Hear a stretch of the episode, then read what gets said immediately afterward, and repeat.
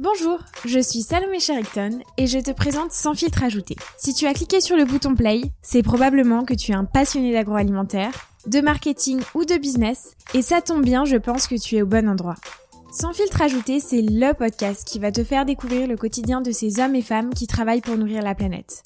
Qu'ils soient chefs de secteur, agriculteurs, fondateurs de start-up ou chefs de produits, tous relèvent les nouveaux challenges de la filière. Les enjeux liés à la santé, à l'environnement, mais aussi les enjeux sociétaux et économiques. Ils sont tous acteurs du changement et j'ai décidé dans ce podcast 100% agroalimentaire de leur donner la parole.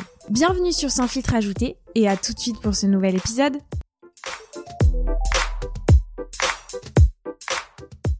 Née en 1911, elle fait partie aujourd'hui du patrimoine populaire français et est caractérisée par son damier iconique. Dans l'épisode d'aujourd'hui, j'ai interviewé sur le podcast de Sans filtre ajouté Guillaume Prudent, directeur commercial de Lustucru. D'ailleurs, ce qui témoigne du succès de la marque est que 70% des Français consomment des produits de la marque quotidiennement. Avec Guillaume, nous avons échangé sur plusieurs sujets, à savoir son rôle de directeur commercial et finalement, qu'est-ce qui fait un bon directeur commercial selon lui, la marque Lustucru, évidemment, et les raisons de son succès, les engagements de la marque, sujet incontournable de nos jours, le marché des pâtes fraîches, qui est le premier contributeur de la croissance du rayon traiteur libre service, les produits à succès de la marque et de comment finalement la marque a réussi à consolider ses positions sur le segment.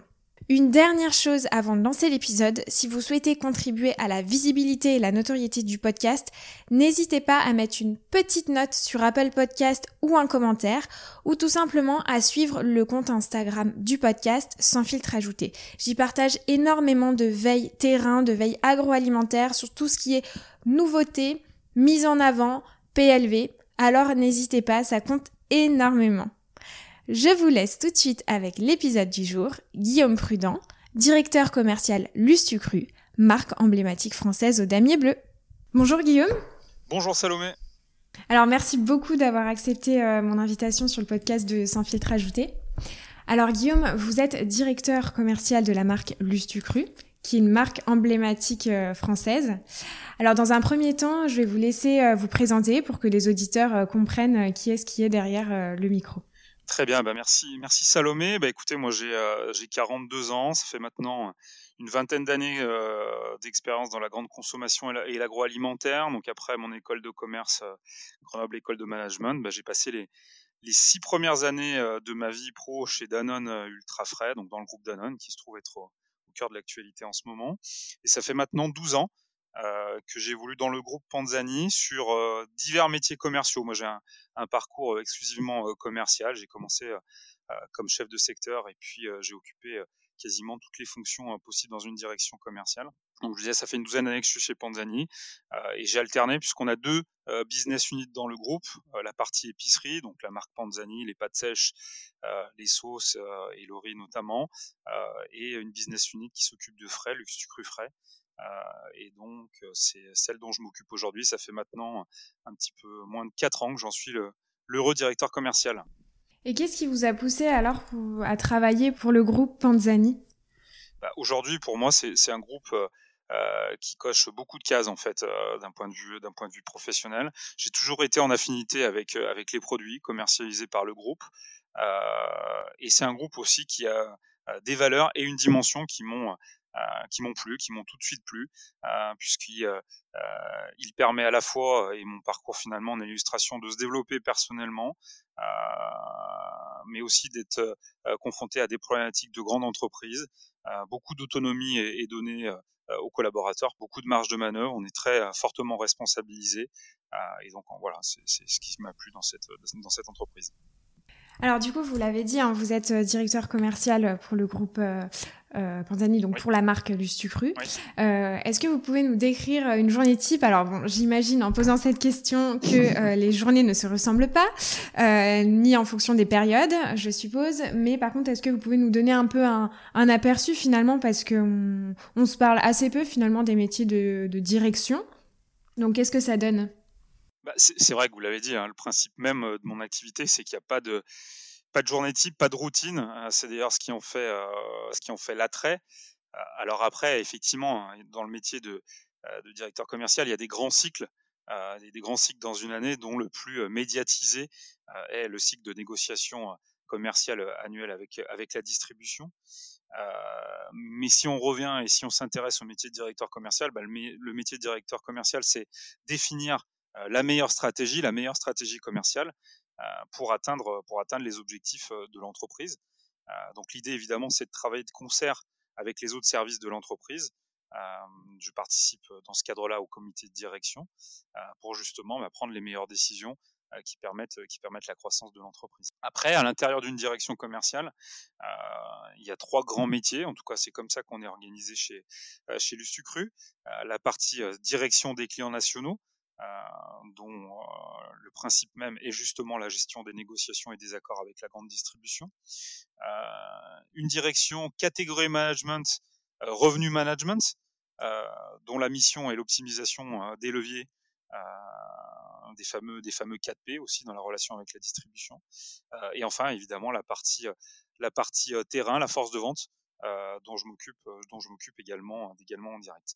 Donc chaque métier a ses spécificités, ses objectifs, ses problématiques. Finalement, c'est un peu euh, trois grandes compétences qui, qui, gravitent au sein d'une direction commerciale. Donc chez Lustucru, c'est un périmètre aujourd'hui qui représente à peu près une cinquantaine de personnes. donc voilà, c'est le périmètre que je manage.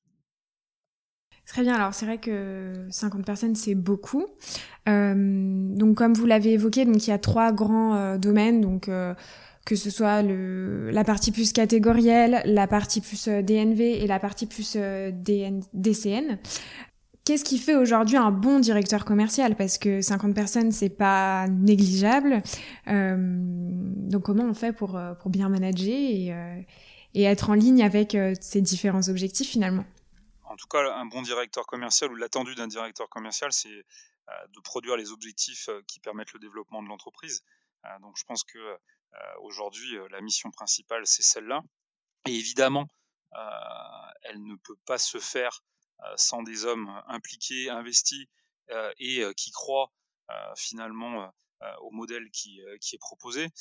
donc je pense aussi que, l'attendu pour un directeur commercial, c'est aussi d'arriver à fédérer les gens autour d'un projet, autour d'une mission, pour leur permettre de, développer le, le meilleur, le meilleur d'eux-mêmes. Moi, je crois fondamentalement à quelque chose qui est euh, euh, le facteur X, le supplément d'âme, au fait que quand les gens adhèrent, quand les gens se sentent impliqués, quand les gens se sentent investis dans un projet, euh, ils donnent le meilleur d'eux-mêmes et c'est finalement la somme de ces de ces engagements, de ces investissements, de ces implications bah, qui produisent le résultat. Donc, donc voilà comment je vois le métier de, directeur commercial avec une finalité et un chemin pour l'atteindre qui est encore une fois la mobilisation des hommes et leur développement aussi puisque euh, évidemment c'est euh, pour moi extrêmement important que l'organisation se nourrisse des talents qu'elle développe et qui la constituent aujourd'hui.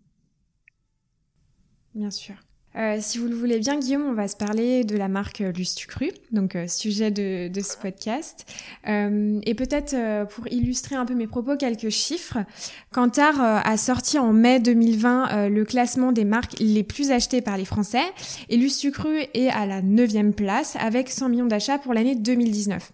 Alors peut-être que vous aurez peut-être des, des, chiffres plus plus récents, mais peu importe finalement, euh, ce qu'on retient c'est la neuvième place, euh, ce qui est une très beau, très belle place au classement.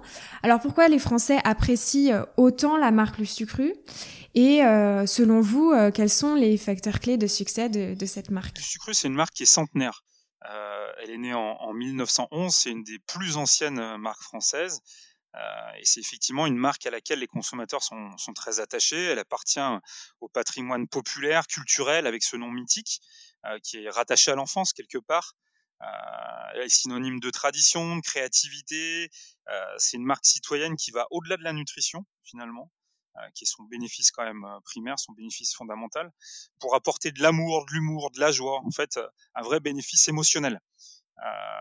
c'est une marque qui est patrimoniale, maternelle. En fait, c'est une marque qui touche quasiment tous les Français. 70% des Français sont consommateurs sur une année de, de cette marque Lustucru, surreprésentée dans, dans les familles, extrêmement présente en communication. c'est également une marque qui est engagée, responsable. donc ça fait beaucoup de raisons finalement, mais je crois que, que c'est tout ça aujourd'hui qui fait que cette marque elle est appréciée et surtout plébiscitée par, par les consommateurs. Et d'ailleurs, donc, c'était intéressant parce que vous parliez de cette, ce bénéfice finalement émotionnel qui touche tous les Français. Et j'ai l'impression, en tout cas en tant que consommatrice, là je me mets vraiment dans la peau d'une consommatrice, en regardant vos publicités dernièrement, on a pu voir très souvent que la famille était représentée en tout cas, euh, ou euh, dans vos dernières publicités, il y a un père de famille qui cuisine pour euh, toute la famille, notamment des gnocchis à poêler, hein, le, le, votre produit euh, phare. on y retrouve des éléments caractéristiques de la marque, donc à savoir le, le damier emblématique, mais aussi un produit qui est au service de la famille pour son côté facile à cuisiner, les gnocchis à poêler.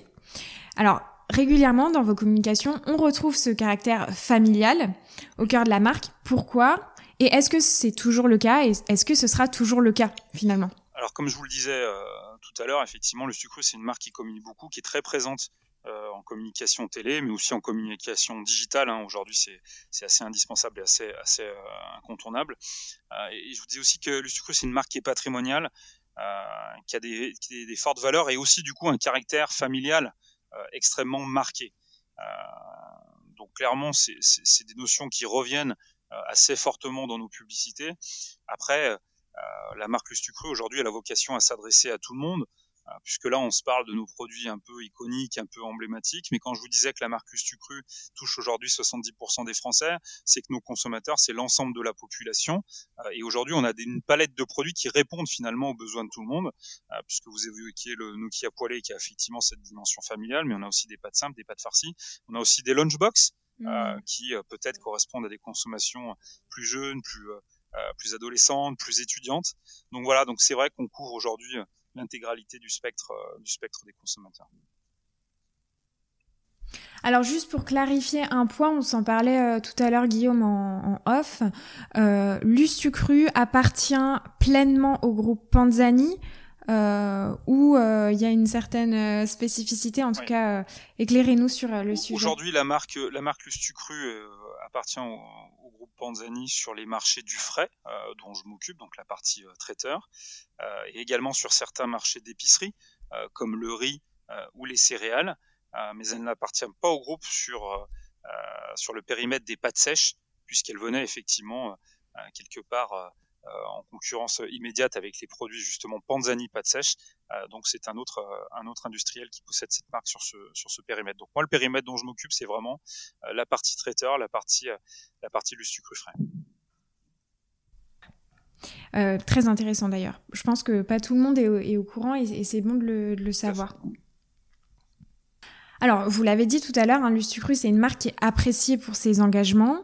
Euh, vous le relayez d'ailleurs hein, sur, euh, sur vos mises en avant et, un de, des engagements forts de la marque, c'est le fait que 100% de vos équipes soient basées uniquement en France, ce qui est assez euh, euh rare finalement. Euh, et puis on note également que la plupart de vos matières premières sont françaises. Est-ce que vous pouvez nous parler des engagements de la marque euh, donc vous disiez que 100% de, nos équipes sont en France, c'est un fait puisque notre notre siège social est basé euh, est basé à Lyon. Euh, nous avons trois usines qui sont toutes en région lyonnaise, une à Saint-Genis-Laval, une à Communet et une à, Lorette dans le 42 et nos trois usines livrent un entrepôt qui se trouve être lui aussi à Communet. Donc vraiment, on a cet ancrage en région Auvergne-Rhône-Alpes. mais du point de vue des, engagements, Bien évidemment, le sucru se doit euh, d'être une marque engagée, d'avoir une politique RSE forte euh, pour répondre aux attentes euh, et véhiculer les valeurs que j'évoquais tout à l'heure, avec un certain nombre d'axes prioritaires. Le premier de ces axes, bah, c'est évidemment des produits qui soient nutritionnellement impeccables. Aujourd'hui, on a plus de 90% de nos produits qui sont sur des Nutri-Score ABC. on travaille aussi sur la, suppression de nos recettes de certains additifs euh, qui peuvent être questionnés d'un point de vue nutritionnel ou environnemental. Donc ça, c'est vraiment le, premier des axes. Euh, donc vous parliez de nos équipes et on essaie aussi d'avoir des achats euh, qui soient locaux et, responsables. en 2021, 100% de nos, viandes pardon, sont françaises. 100% de, nos œufs euh, seront plein air hein, sur le second semestre. Donc ça aussi, c'est des engagements qui sont, qui sont forts. Euh, on travaille parallèlement sur le caractère recyclable de nos, de nos emballages. Euh, on a un objectif de réduction de notre empreinte carbone. On, travaille aussi bien évidemment sur la réduction de, de nos déchets. Et puis évidemment, une politique RSE, c'est une politique avec les hommes qui sont qui sont mis au centre. Et donc, on veut vraiment que nos, collaborateurs soient les premiers ambassadeurs de Lustucru et développent la fierté fierté d'être chez Lustucru. Et donc, on a aussi un certain nombre de, de dispositifs qui vont qui vont dans ce sens. Alors, il y a plusieurs questions qui me viennent euh, par rapport à ce que vous avez évoqué, euh, Guillaume. Tout d'abord, donc, euh, vous avez évoqué un de vos engagements forts, donc le fait que 100% de vos équipes soient en France. forcément, la question qui me vient, c'est est-ce que potentiellement la marque aurait pensé à s'étendre à l'international? Est-ce que ça fait partie de vos projets? Ou c'est quelque chose qu'on ne saura pas dans ce podcast? Non, mais après, le sucru est, est, une marque qui porte quand même des valeurs extrêmement extrêmement locale, extrêmement franco-française. Euh, mm. et, on sait très bien que développer une marque à, l'étranger, c'est euh, euh, beaucoup d'investissements, des investissements médias. Enfin, en tout cas, il faut, il faut, il faut soutenir. Donc voilà, après, aujourd'hui, on a pour le coup des produits qui peuvent s'internationaliser, pardon, et c'est des choses qui peuvent être, qui peuvent être des projets oui, à moyen terme. Et vous avez également parlé euh, de vos engagements, donc euh, notamment qu'aujourd'hui 100% de vos produits sont A, B ou C, euh, également que vous favorisez le local, la partie recyclage. ma question c'est qu'en est-il sur le global rayon? Est-ce qu'aujourd'hui on retrouve globalement des, des, produits A, B ou C avec ces engagements forts, ou est-ce que finalement le sucre se positionne peut-être par rapport à la concurrence? Oui, alors euh, aujourd'hui, effectivement, on essaye euh, d'avoir un coup d'avance par rapport à, par rapport à la concurrence et, c'est pour ça qu'on met ces, ces, problématiques au cœur de, notre, euh, de, nos actions. après, le rayon traiteur, c'est un rayon qui est extrêmement atomisé. Il y a, il y a énormément d'intervenants et mmh surtout énormément de marchés et donc ils ont un peu tous leur spécificité. Donc voilà, donc nous on est vraiment l'acteur des, euh, des pâtes fraîches en, majeur et c'est vraiment sur ce marché-là qu'on essaye encore une fois d'apporter euh, d'apporter ces valeurs-là et d'apporter euh, ces orientations RSE extrêmement extrêmement marquées. Alors, si vous le voulez bien, Guillaume, on va se parler du, marché euh, des, mhm. pâtes fraîches. Hein. On, était, euh, on se parlait du rayon d'ailleurs.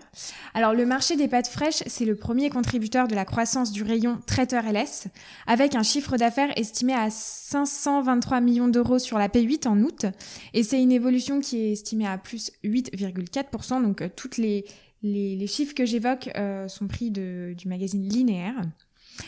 Alors, outre le confinement euh, qui a euh, forcément accéléré la tendance, et je, on en parlera bien sûr du confinement et du Covid et de l'impact que ça a eu sur vos gammes, est-ce que le marché des pâtes fraîches, euh, il a toujours été en croissance? Est-ce qu'il a toujours connu finalement cette croissance? Alors, déjà, le marché des pâtes fraîches, c'est pas forcément un marché qui a fait partie des marchés qui ont accéléré pendant la crise. si ce n'est lors de l'emballement des 15 premiers jours, d'ailleurs, comme quasiment tous les marchés, hein, ou tous les, les Français essayaient euh, de, faire les courses euh, et essayaient de, finalement d'anticiper cette crise. Mmh. C'était il y a voilà, un an. c'était il y a un an exactement déjà. Déjà, donc donc voilà, donc il n'y a pas eu encore une fois d'impact comme d'autres marchés ont pu fortement exploser dans la crise. Nous après après les 15 premiers jours encore une fois d'accélération, c'est assez vite revenu à la normale. cependant, il est indéniable ce marché, c'est un marché qui est en croissance hein, depuis plusieurs années sous l'impulsion de le sucru. Et pourquoi il est en croissance? Parce que je pense qu'il coche en fait toutes les cases euh, des grandes attentes actuelles des consommateurs. Euh, le bien manger, euh, bien manger, ça veut dire manger sain, manger local aussi. le plaisir, puisque c'est indéniablement un marché qui apporte du plaisir au travers des produits qui, le composent. La praticité. Aujourd'hui, les gens ont envie de bien manger, mais, mais il ne faut pas non plus que ça soit trop contraignant en termes de, de mise en œuvre de process. Euh, et donc, on a des produits euh, sur ce marché-là qui permettent de cuisiner frais rapidement. Euh, et la fraîcheur, évidemment, j'en ai parlé aussi. mais, c'est devenu des attendus qui sont, extrêmement forts. et vous parliez de, la crise et ils ont probablement été exacerbés par, la crise. On peut donc penser que le marché des pâtes fraîches, il est quand même promis, promis à un bel avenir. Je, voudrais juste revenir, euh, bah, comme on l'a dit, hein, parce que ça fait un an euh, sur, euh, sur cette période assez atypique pour, pour tous les segments. vous qui travaillez dans le groupe Anzani, donc on, peut supposer que les, les pâtes sèches, enfin en tout cas sur le segment épicerie, ont, eu, ont connu une forte croissance parce que ça a été un petit peu le cas sur tous les achats de, de stockage. Sur le segment des pâtes fraîches, comment le, le segment s'est comporté? Est-ce que ça a été flat? Est-ce que ça a été en en décroissance, en croissance. Euh, finalement, quel a été le comportement des, consommateurs sur ce segment? Alors, d'une manière générale, hein, la crise a obligé euh, tout le monde à se, à se réinventer, euh, à imaginer, à se, remettre en question. je vous le disais, le marché des pâtes fraîches, c'est pas celui qui a le plus profité. De toute façon, comme les marchés, comme beaucoup de marchés de frais finalement, où quelque part on a on a une contrainte. Vous parliez des marchés de stockage, ben, on est justement sur des marchés qu'on ne peut pas stocker. Euh, donc euh, il a fallu, il a fallu faire avec ce, fait-là. par contre, évidemment, encore une fois, des, des repas pris à la maison, des Français qui cuisinent plus. donc concrètement, nos produits se sont trouvés comme des bonnes alternatives, ont répondu finalement à ce, besoin-là. mais d'un autre côté, on était aussi contraints, et, de nombreux industriels ont connu ça aussi, euh, c'est que bah, la crise, elle a fait porter euh, une pression forte sur nos organisations, sur nos usines, euh, et on a dû réduire le nombre de produits qui étaient fabriqués chez nous, même si les équipes ont été engagées sans discontinuer pendant toute la période de crise.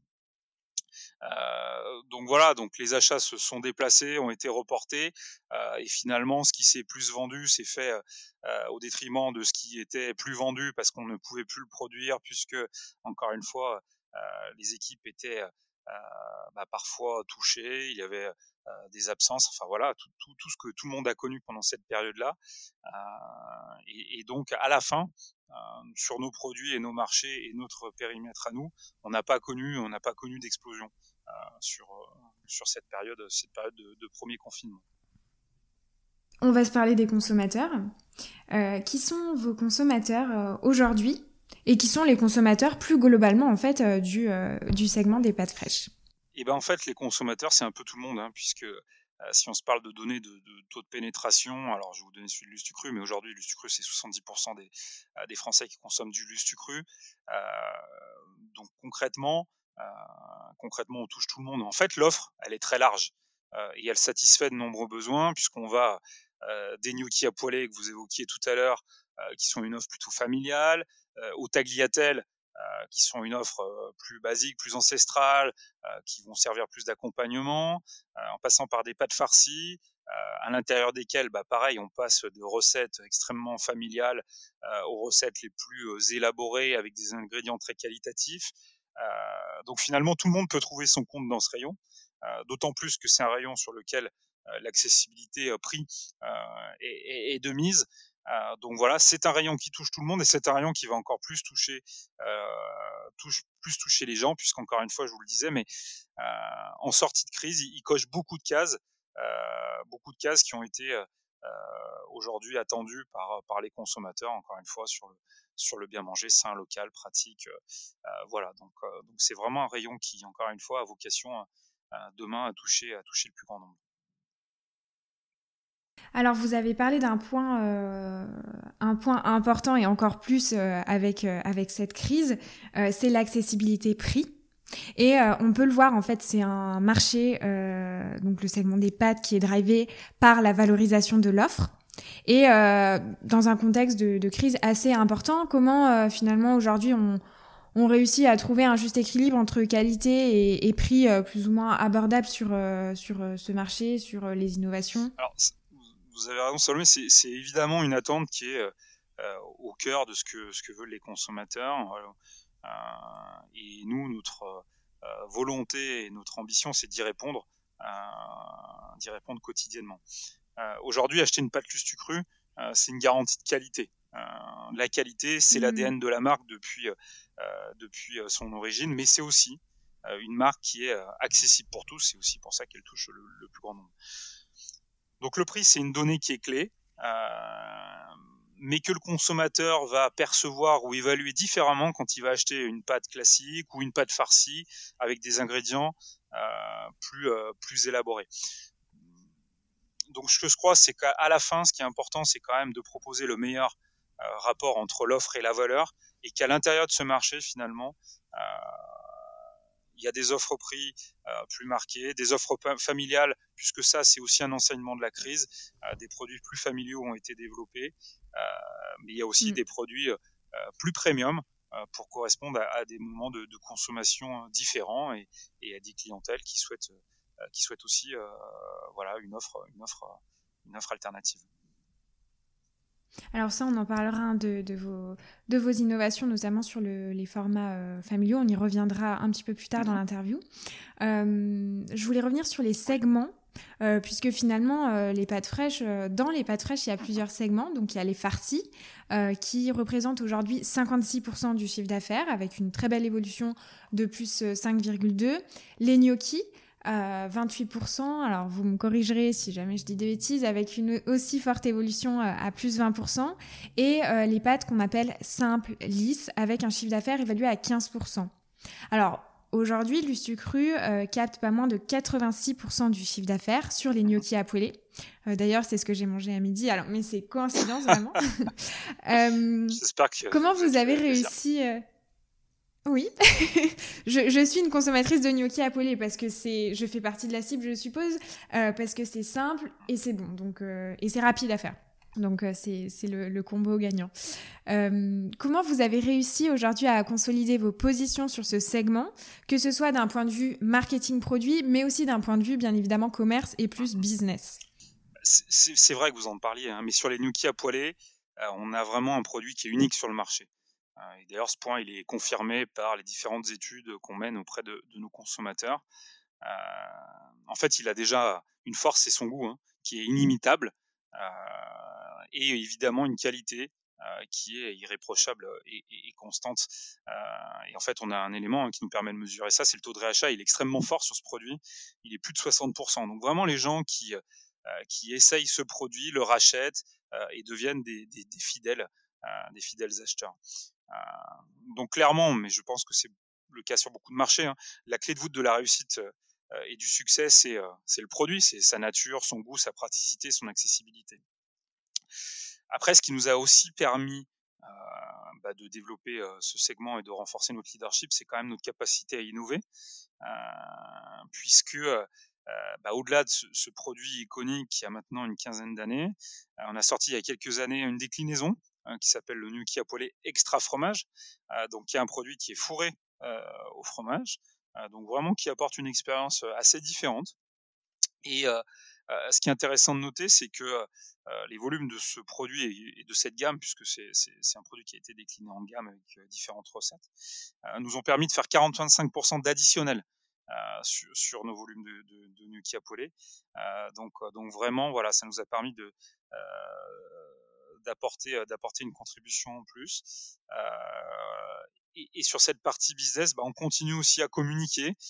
On est encore en pub télé pour pour faire connaître ce produit au plus grand nombre, pour augmenter son taux de pénétration, pour utiliser des termes un peu techniques, mais parce que, comme je vous le disais, ce produit, quand on l'a essayé, quand on l'a acheté, eh ben, on y revient. Donc, pour reprendre une formule célèbre, l'essayer, c'est l'adopter, mais c'est vraiment ça. Donc euh, voilà, on continue, on continue à appuyer à investir euh, pour, pour faire découvrir ce produit au plus grand nombre. Alors juste pour que les auditeurs qui, qui, travaillent autant dans le marketing et, le commerce se, se, rendent compte finalement du poids des gnocchis de Lustucru sur le marché, aujourd'hui en rotation approximativement, on se parle de combien euh, sur des gnocchis euh, plutôt classiques finalement sur, des, euh, sur notre ref majeur, sur de, sur de l'hypermarché, mm. ça peut monter à 50, 60 VMH par, enfin, donc en VMH. D'accord. Donc voilà, c'est vraiment du, du top. du top produit, c'est un des meilleurs produits du rayon traiteur hein, en termes de rotation. C'est le premier évidemment des pâtes mm. fraîches, mais on est souvent dans le, dans le top 5 aussi du, du rayon traiteur. Donc donc c'est vraiment aujourd'hui un produit, un produit, un produit phare. Et vous avez parlé du coup des, des gnocchis extra. Alors c'est assez, enfin c'est une innovation extrêmement bien implantée, bien, enfin réussie. Je ne sais pas si on peut employer ce mot-là, mais en tout cas il y a un usage déjà qui est assez différent. en tout cas quand vous avez lancé l'innovation, j'imagine qu'il y avait cette question d'usage qui se posait. Comment vous avez fait finalement pour euh, implanter cette innovation de partout et faire que ce soit une innovation à succès? Parce qu'on en voit euh, beaucoup des innovations euh, et c'est pas toujours un, succès. Donc comment comment vous avez fait bah, C'est vrai qu'on a pu capitaliser hein, déjà sur sur le lancement du Gnocchi Poulet, enfin en tout cas sur la performance du à Poulet qui est qui était déjà perçu comme étant une réussite à peu près absolue. Donc déjà avec ce socle là. après euh, aujourd'hui une, une, innovation qui fonctionne, bah, déjà je vous parlais euh, d'unicité produit, euh, en tout cas de, toutes les caractéristiques du produit. Il faut à un moment ou à un autre que le consommateur il trouve son compte et soit séduit par cette innovation. Mais pour le, pour le séduire, il faut lui faire connaître. Et donc là, on est sur les leviers traditionnels que sont la communication, la promotion, tout ce qui nous permet quelque part de sortir euh, le produit peut-être de son univers euh, de référence sortir du rayon, puisque bah, pour le coup, euh, le rayon traiteur, c'est un rayon sur lequel il y a déjà beaucoup de beaucoup d'innovations, énormément de produits qui sont sortis tous les ans. Bien sûr. c'est des marchés qui sont dynamiques et, et, donc il faut aussi émerger. et donc encore une fois, là, c'est des leviers relativement classiques, relativement basiques. mais quand on a cette unicité produit, c'est aussi, c'est aussi plus facile d'en faire un succès.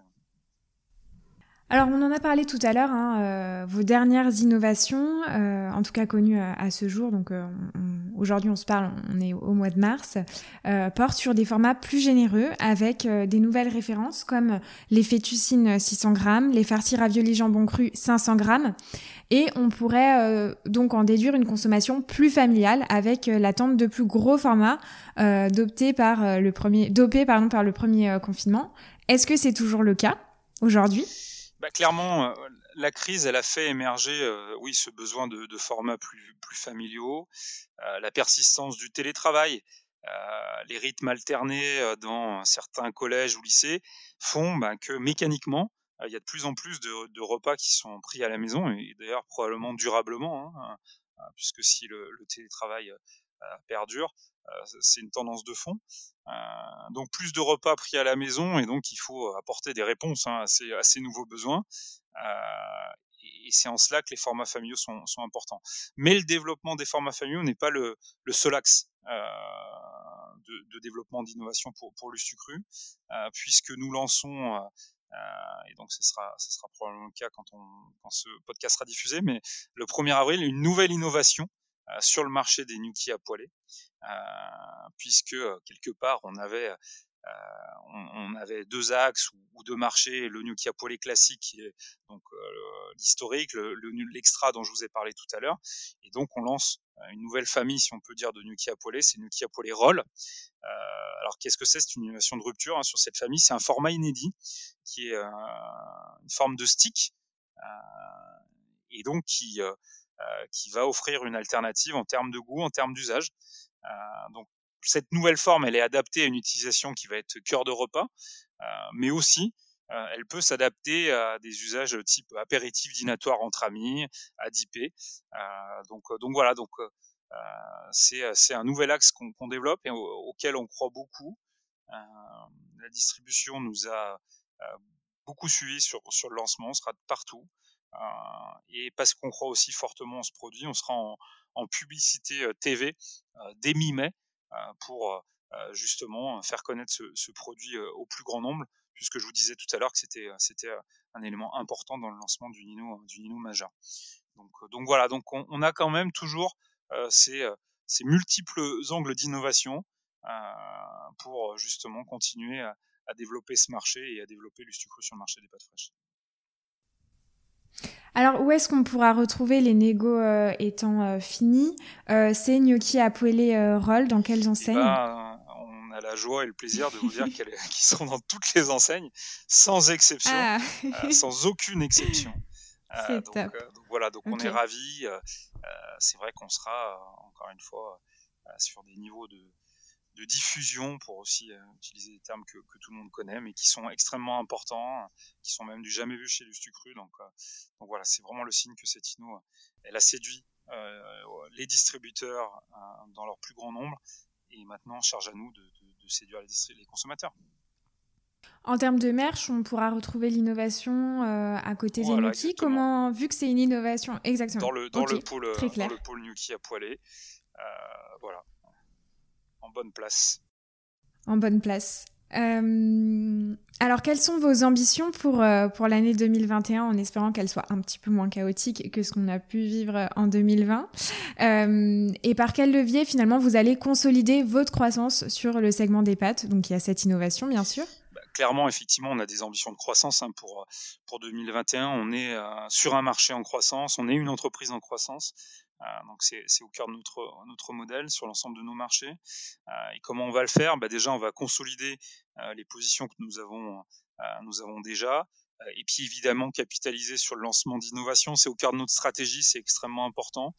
donc là, je vous ai euh, parler de notre innovation de rupture. Donc, euh, donc vraiment, on va mettre des mmh moyens pour l'accompagner.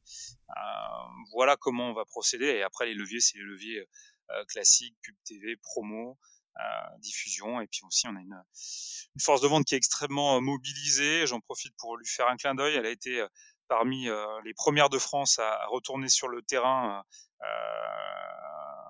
post-premier confinement. C'était même avant la fin, puisque notre force de vente, Lustucru, est retournée sur le terrain début mai, euh, quand le premier confinement s'est terminé le, 11 mai. Donc voilà, donc on compte sur elle euh, pour, pour pousser nos positions euh, en hyper, en super. On a aussi de, grands, de grandes ambitions et des plans d'action pour nourrir la croissance sur le digital. On sait que c'est un axe qui a été fortement accéléré hein, par, par la crise. donc voilà, mais, mais effectivement, comme vous le disiez, moi j'espère surtout que que cette année, elle sera euh, évidemment belle pour le sucre, mais aussi que ce sera une belle année pour tous les Français, euh, qu'on pourra tous retrouver une vie euh, faite de convivialité, de partage, de plaisir simple, ce qui sont in fine les valeurs qui font le socle, le socle de l'Ustucru. Ça, c'est une belle, belle conclusion. Où est-ce qu'on peut vous retrouver, Guillaume, si euh, il y a des auditeurs qui euh, ont des questions à vous poser? Bah, Écoutez, je suis présent sur LinkedIn, par exemple, donc euh, je pense que c'est un bon moyen de me, me contacter. Il n'y a pas de souci, hein, je réponds assez favorablement au contact. Très clair. Merci beaucoup, en tout bah, cas, Guillaume. Merci beaucoup, Salomé, c'était un plaisir. à bientôt. Merci beaucoup d'avoir été avec moi sur Sans filtre ajouté. J'espère que l'épisode vous a plu. Si c'est le cas, n'hésitez pas à me mettre une petite note sur Apple Podcast. J'insiste, mais ça compte énormément pour la visibilité du podcast. Si vous souhaitez me retrouver sur les réseaux, c'est à travers LinkedIn, Instagram et TikTok. LinkedIn au nom de Salomé Charicton ou sur la page Sans filtre ajouté. Instagram et TikTok via les mots Sans filtre ajouté. À bientôt!